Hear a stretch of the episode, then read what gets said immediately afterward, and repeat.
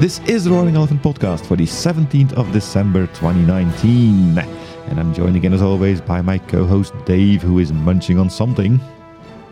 He is. He's just finished munching on something in time to say, Welcome to part two of our trilogy on remote working. Yes, I mean, we're both very much part of this uh, way of the future. It's a uh, question mark at the end. And uh, with the interview, we hope to shed some light on whether or not this is actually the way of the future or not. I know the choice that we made, but uh, listen to the interview, listen to the excellent insights that Rodolphe is giving us in this interview, and uh, make up your own damn mind, I guess. Yep. Let's let's get into uh, part two of the interview with Rodolphe. So how on both on both sides of this for the employer and the employee, um, yeah, remote working offers a huge amount of flexibility, but how can you? I don't necessarily want to say police, but how can you ensure that neither side of the equation is sort of taking advantage of each other? How do you avoid sort of misuse of this flexibility, this great power that we're offering?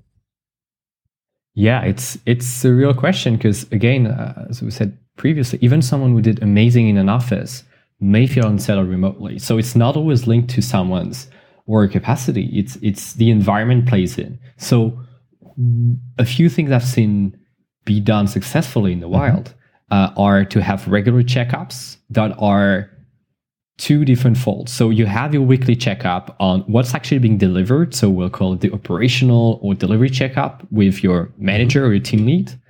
And then you make sure that on a monthly or twice a quarter, you have a chat with the person about how they're feeling, where do they see themselves going as a as a person in the organization and outside of it potentially as well. What I mean by that is having a career chat that goes outside of just are you happy delivering pro- project uh, X, Y, and Z, but really about how do you feel about working remotely. So I feel like again, you got to be super intentional about asking people how they feel because otherwise mm. you're not going to know. And um, it's it's down to your company policy as well. Some companies are very happy to say if you're not happy with us, we'll actually go as far as to help you find another place to work. And other companies are saying, well, we'll just you know sort of squeeze you until you're yeah. you're good to go. So everything happens depending on management style. But what I feel is people need a lot of support and they need a lot of uh, question to be asked on a regular basis. So they need to hear from you on a regular basis. That's how I feel. Yeah, but it's a very loaded and difficult question. I mean, if my boss asks me, "Are you happy here?" Okay, am I going to tell him no? Because that means I'm fired in three months. Possibly, maybe, because if I say no, oh, he's not happy, so he's not doing his best work. So there's a, there's a big ball that can start rolling there. So I always find it a very difficult question. I always try to That's balance right. it out, uh, saying, yeah, there's some things that could be improved, but this is very good. Absolutely. And in the end, it gets so mushy. There's no answer happening anymore. So you need to be very sure of yourself if you're doing this remote working thing and be able to actually disassociate yourself with your own position to have those conversations in a I don't know civil civil way. I guess I don't know. I, I, I struggle so with that honestly. I think, I, I think that's a really good point, and I I think some of this comes down to we mentioned um, uh, transparency a little bit mm-hmm. earlier. Mm-hmm. I think, and I think this is one of the like trust and transparency in my mind go kind of very much hand in hand and Mm-hmm. I think probably we need we can talk about management generally, but I think you need to have both, as you said, Jon, like the confidence to be able to to say, well, no, actually, I'm not not happy with with this or that or something else. Um, without the fear of, uh, yeah. know, no, not necessarily recrimination, but, no, but no, with no, being able to give like yeah, yeah, honest feedback is really difficult. It's really it, it relies on a, a, a huge amount of trust between the employee and the manager and the organization as a whole because you can trust your manager but you might not necessarily trust the people above that person and the there's a real kind of chain that if that yeah. chain of trust doesn't exist mm-hmm. you know how how honest can you really be that's true that's yeah. very very true um, i've seen several teams trying to get uh, anonymous feedback as well through collecting, you know, Slack aggregating tools and trying to get as high a rate of participation as possible. Saying we don't know what the output's going to be, but if leadership has enough humility to actually take that in and think it through, then it feels like a good compliment for folks who may not be ready or uh, you know to, to go all out with how they feel in the current situation. So because it's anonymous, oftentimes you get a bit more, a few more pointers as well. Yeah, but Anonymous also allows for abuse of that system, right? Because then I can say whatever I want because nobody said it was me. So it's like everything is a double, a double cutting sword or anything. I mean, maybe we should it's use all these of the pieces machine learning things for customer churn and see if we can do employee churn predictions. Hey, it, it, it already happens. Oh, Like, God, people no. are already using it. Um, uh, if we so there's a company I worked with who used um, a whole bunch of different data sources. One of which was um, they were more of a, a physical uh, on-site company, and they were tracking things like uh, people's leave requests and also the hmm. you know t- building entry and exit times. And you know they found like the more people kind of you know knocked off early came in late took longer lunches and things like that that that was kind of a very strong correlation towards this person is checked out and they you know they hmm. churn within 6 months kind of thing. So yeah that that part of it is definitely already happening. Yeah, but those things are typically things you can't measure on remote workers. Well, you lunch say times, that, but then out. yeah, you can. You know how how uh, how active are people on Slack? How active are people on Okay, email? I'm fired. you know, Google Drive. Um, you know that whatever the systems are, they all have metrics that they can spit out. Um, and so that that interactivity, participation, I think, is actually very much something that could be tracked. Uh, That's right. My guess is that a lot of companies aren't down that rabbit hole very deeply yet, but like I, I can't imagine it'll be too long before before that is very much uh, a thing that remote first companies are doing to gauge their employees' engagement, for want of a better phrase. So they are, um, just to give some perspective as well, uh, a company that I won't be naming, but that took it to the extreme of hiring remote workers and placing them uh, working for their clients. And they do, um, you know, your camera is on so they can see you whilst you work. They do screen share, they do mouse tracking, they do checking in and out of your activity, and and and they can interrupt you or have you know question pop in or say why your mouse not moving anymore and it's very extreme, but it happens. Like it's it's one of the Wow. flavor that I personally don't enjoy and refuse to work with, but Yeah. it's certainly one of the flavor of remote work that is present out there as well. Do people actually want to work in those conditions? Well, some people see the financial upside, and oftentimes those companies start with an attract, attractive offer, uh, dollar wise, Yeah. and then they distract money from you as you demonstrate poor, be- poor or or uncompliant behavior, which is very very tricky.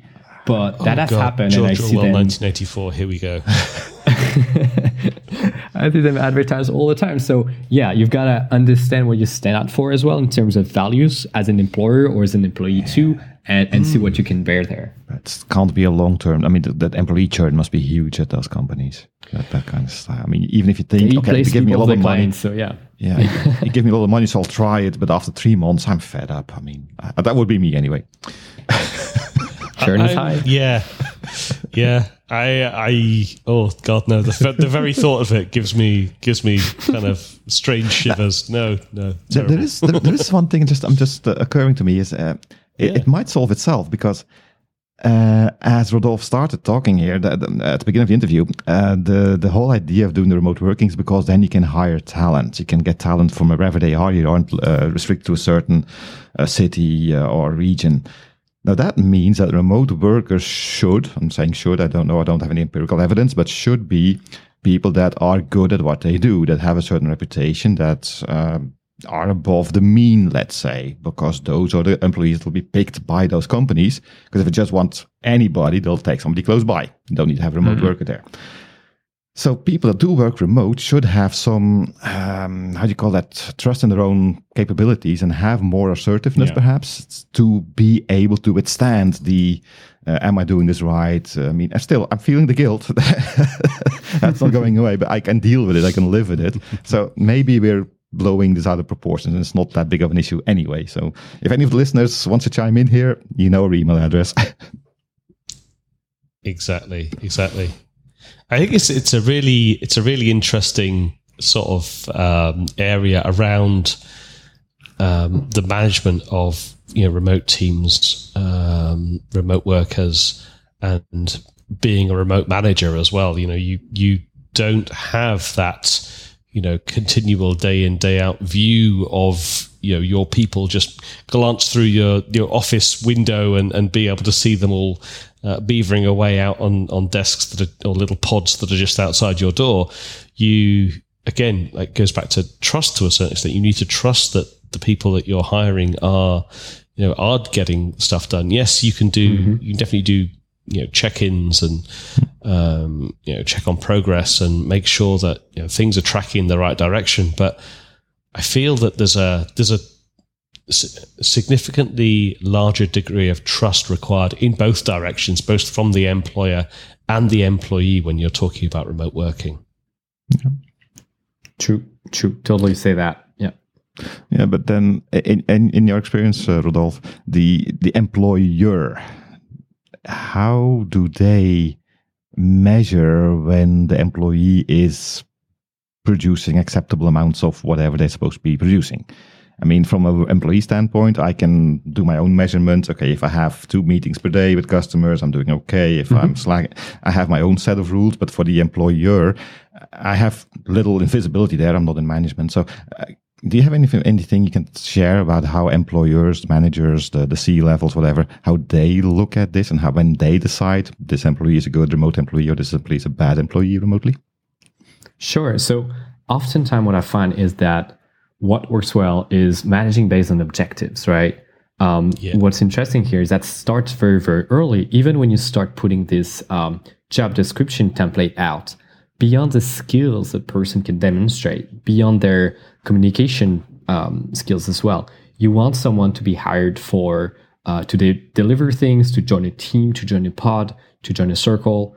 You want them to join and start contributing. So I feel like if you get to be very specific with what a success is for the person you're hiring, then it's much easier to set benchmark from both sides. So I feel like you can not only have a buddy in a chair mentality, but you have to get a very clear mission. Uh, some people achieve that through the uh, Spotify squad um, methods, where you have folks who join to work on a specific project. So, since they are on a project or a couple of projects, it's fairly visible how they contribute.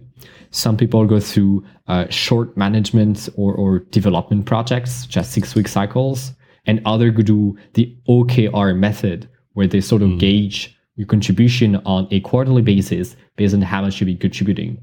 Uh, what I would say is that you need some sort of a benchmark, either three or, or extra that you may have in place to make sure you can come back to employers, um, employees, sorry, mm-hmm. and say, well, this is where we like what's been happening. This is where we could be improving and so on and so forth. So what I say is it's all started with job description and then you've got to keep regular check-in on how the person is doing. And it works best if there's a clear goal to attain. Mm-hmm. So, when you're a new company trying to start this remote working thing, are there resources that they can use to set up those initial benchmarks? Because I'm assuming this is a, a, a, iterative process, right? You start it, you have expectations, yep. they either get met or not met, and you model further on, right? That's right, absolutely. And it also depends how close, synchronously and asynchronously you're working together, of mm-hmm. course. Uh, oftentimes in small companies, especially for developers, you may be reporting directly to the CDO and he or she will be sending benchmarks. Uh, so there are models that are different, whether you're 550 or 500. And the cool thing is, um, now in 2019, other companies have started to do those mm-hmm. things. So if you go to Basecamp, for instance, they have been publicly sharing their methodology to develop product in six weeks. Um, and otherwise, you can sort of go and find remote startup that are a good benchmark. So Doist, for instance, is sharing great things. Uh, helpscout.com is sharing great things as well. So there are different benchmark on how to work with your new newly hired employees. So, so, just to be sure, if I just get up at 8 in the morning and send my boss a mail to make sure he knows I'm up, and then at 5 p.m. I send him another mail to know I'm still up, that's not enough then. I, I don't think so.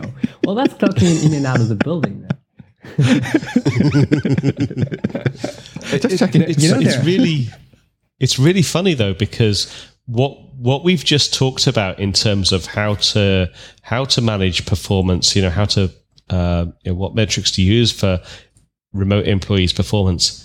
Actually, there's there's nothing different there from managing employees' performance generally. It's just that it's it's a lot of organizations essentially end up cheating that whole performance management thing because well you know the the manager can see you in the office working away so it's probably fine Well, whereas doing something. with re- well yeah. Exactly. But whereas with remote employees actually you know those the same exact same principles apply. You just actually need to do them rather Yep. than just fudge them and go oh yeah i've seen you in the office all week. You know you must have done good things. It'll be fine. Uh, so it, i do I do find it i do find it rather amusing when we're talking about measuring you know uh, remote employees performance that actually what you need to do is just do what you should have been doing properly all this whole time in the first place you always end up with more uh, processes and more rigor as well to put into those processes when you go remote. You have the flexibility to hire from anywhere, but you've got to stick to what you've started. And if one employee enjoys, you know, um, asynchronous versus uh, having this one hour stand up each and every week, you can be flexible that way. You can be ex- adapting to the person's style, but end of the day, you still need to keep pointers. You still need to have benchmark there. And the funny thing here is, if you look at uh, Scott Adams' Dilbert cartoons from the early '90s, they're making fun about the very same thing we're talking about right now. So the early telecommuting experience, early 90, 30 years ago, almost, uh, are pretty much the same question that are popping up right now. Okay, so you're saying we're doomed. We're not. We're not advancing. it's, it's okay. Fair enough. It's a circle. no it's it's, it's fine we'll all move to Ebalonia No, I like that. It's a circle. It's gonna ha- it's gonna have ebbs and flows. It's gonna, the needle's gonna swing left and right, and then eventually end somewhere in the middle, perhaps. But this is still new, right? This is still something that's totally in, Yeah. in flux in discovering how this is supposed to work and how to improve on, upon it. Very true. Very true. Yeah. So we touched on this this a little bit earlier, but um, I'd kind of like to revisit it and go into a bit more depth. I mean, what what are your views on um, how r- remote employees can uh, help separate their sort of work and their home lives? It's kind of very easy to get sucked into into work at you know all the time. So what what are some of the things that you've seen uh, used to help with that? Yeah, that's a huge one. I feel like environment and habits are really important to remote workers. I find that the paradox of this is, for instance, you hear about digital nomads a lot in the press, and it's a very sexy lifestyle to live, uh, to bring your laptop to the beach and work from there. But interestingly, most remote workers I see, the vast majority, are creature habits with home offices, with pets, and, and that are very, very well set up. And the reason I say that is that when you work remotely, there's so many commitments and you need a stable uh, setup where you feel good and you can separate yourself from work and home is that it's important for you to find your bearings. So what I've seen work well here is understanding where you go for what tasks. For instance, you can totally mix and match home office, coffee shops, and co-working spaces. You've got to decide where you're most productive. You've got to understand which are your best hours and also a few operational things such as where is the internet solid, where can I be in a quiet space, and so on and so forth. But I find that if you ask a thousand remote workers, you get a thousand different answers as to what works for them. The most common answer I see is I get an extra room in my house with a door that shuts where I can do my office things in there. And then when I'm done, I walk out of it and doors open. Everyone knows I'm done or on a break. So separation can work well that way, but there are literally thousands of combinations that can be found in between. Yeah. I mean, Jon, what, what works for you? Uh, at the beginning, when I started this, I had the, the shut door principle uh, just for myself, and not in the you can't get in here because I'm working, but more of a at the end of the day, I shut the door and I'm done working. It's really symbolism that way. Uh, but through the years, I don't know. Maybe I'm doing it the wrong way, but I don't make a segregation anymore. Uh, I mean, we're talking about work-life balance as if it's Yeah. things that are different. But today, I mean, at the level that I'm working, uh, I mean, I'm not a junior entries uh, level job anymore. I'm, I've got some responsibilities. I've got some things to do. Uh, I do stuff in the weekends. let that happen. Uh, no, it's just it's a part of, of my life at this point where I don't really need a segregation, but I also find it very easy to say no, and that's important. Yeah. Being able to say no because it's very hard at the beginning because you feel the guilt. I'm working from home. I'm I'm getting this special treatment here, so I have to do double my best. So whenever somebody asks something, I'll say yes. I that's something I struggled with before, and that's why closing the door was okay. The door is closed, so I now I say no. That was symbolism, but now I just okay. Uh, you want me to do this? Look at my calendar. I still have this to do. I've got some free time available. Uh, no, not going to happen next week, and that's something I think you have to mature into. Yeah. Yeah, I think that's absolutely true. I, I, I sort of, uh, I'm either terrible or very good at separating my, my work and my home life, depending on depending on what's going on and, and how important it is. Um, but I'm also one of those people, as as you said, Jon, who will just say like, no, I I, I can't do that. I've got other stuff Yeah. going on. Uh, it's I think it does take a level of maturity before and and confidence before you can Yeah. get to that sort of state. So I can imagine it would be very difficult coming into this mm-hmm. to to feel that you could say say no or say I can't do that this week or you know it's something that will that will need to happen next week or the week after or whenever it can be slotted in. It's it's very very much something that I think comes with time and experience. Yeah. Takes some adjustment. Y- you guys may remember this video that was viral on the internet of the person doing an interview for the BBC on South Korea. And then uh, their kids walked in the door, and then their spouse or someone just came in to grab the kids and put them off camera. And I feel like a lot of people remember that little video uh, thinking that's what remote work is. You know, it's it's messy because you've got folks walking in, and then a lot is happening. But I think, as you said, it takes quite a bit of time to find your footing as to uh, how is it going to play with my health life. Uh, I'm going to be taking uh, taking going for a run midday. Am I going to go for a nap? Um, I'm going to be able to do things differently, and we really have to do it and practice it to find what's best for us. Yeah. Uh, I, I think there's definitely no there's no one kind of silver bullet answer here. This is definitely one of those things that it varies from person to person what works for people and also how much separation that they they feel they need. I think definitely some people feel they need you know the ability to totally separate whether it's that sort of closed door i have a separate room or whether you know they have more of a blend and they're very comfortable with with living that way and working that way True. Yeah. Uh, one last thing for me Valve, on the work home balance thing is I, I've got a principle, and I'm actually wondering if you guys agree with me or not on this one. For me, a, a very principle is uh, priorities are important, and my family life has top priority. Because I can always Yeah. find another job. Finding another family is harder. I think that's an excellent principle. It's one that I, uh, I, I would struggle to say that I completely follow, but I really, I try very hard to.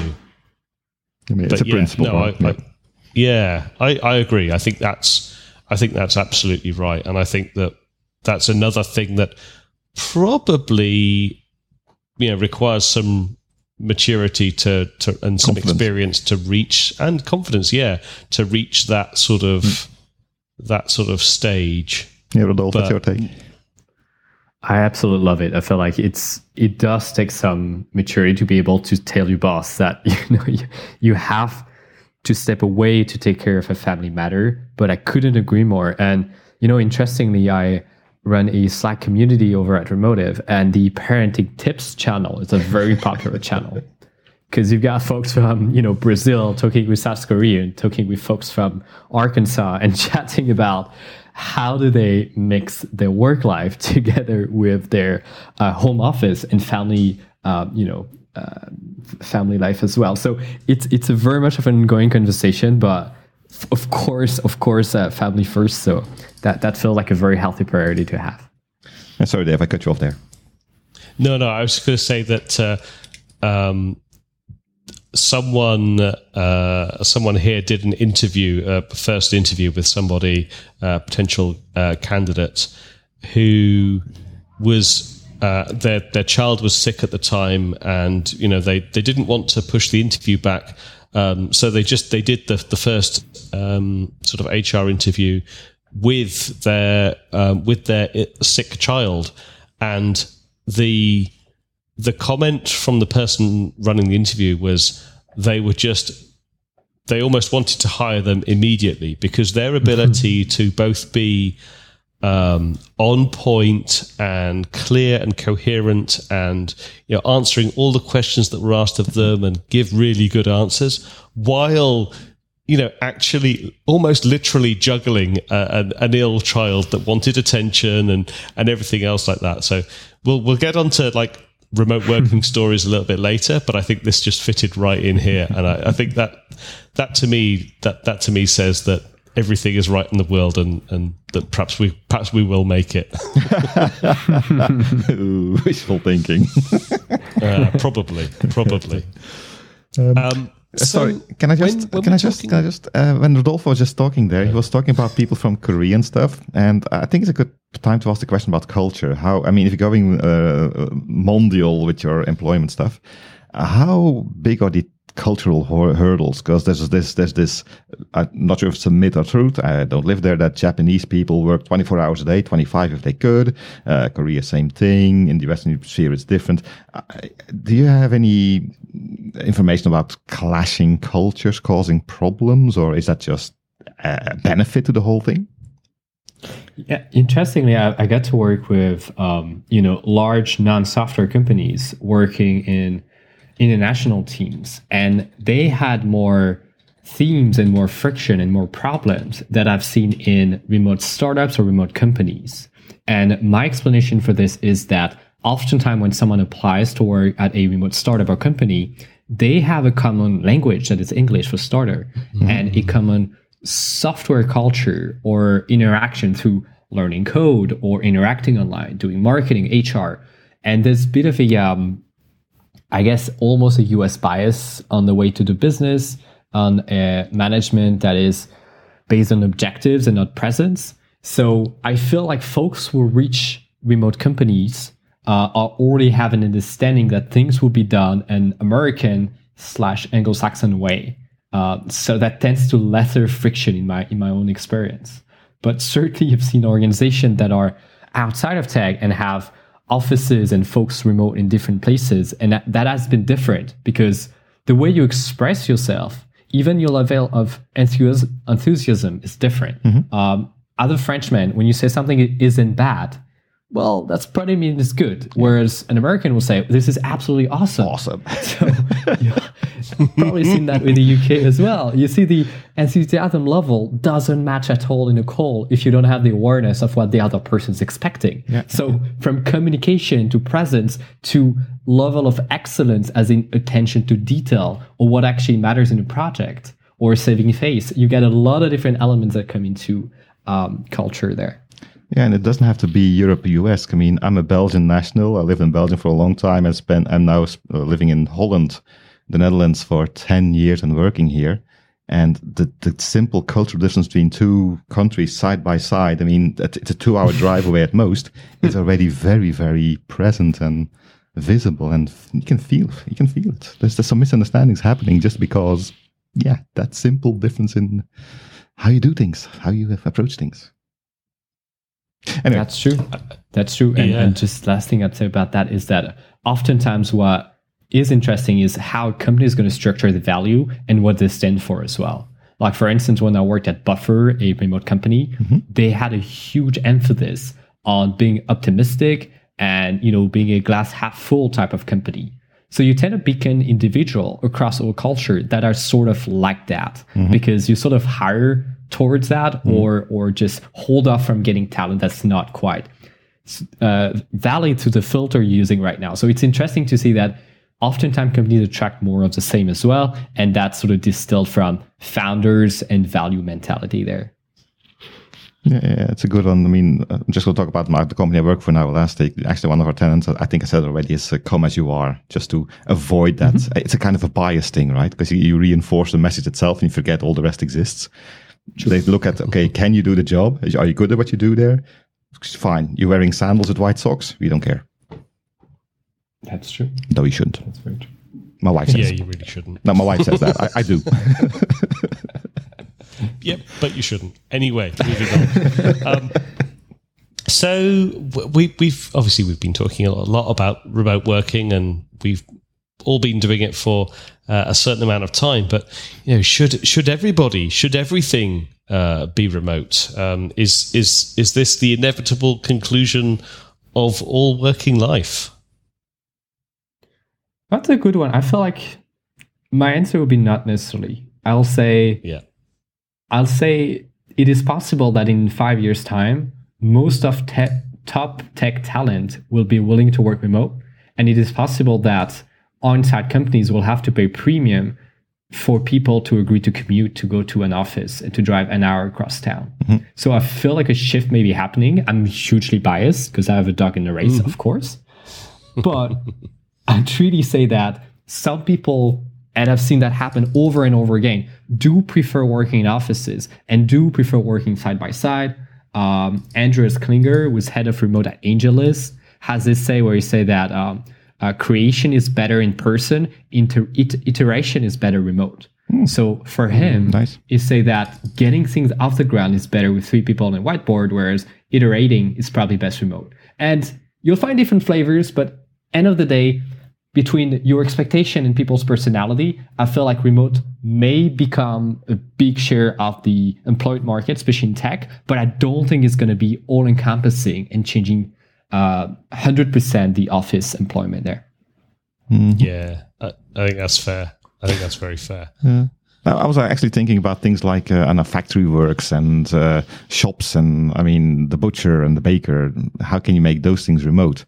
And then I was thinking, yeah, but automation is happening all over the place. Uh, I don't do my grocery shopping anymore. I order online, they bring it to me.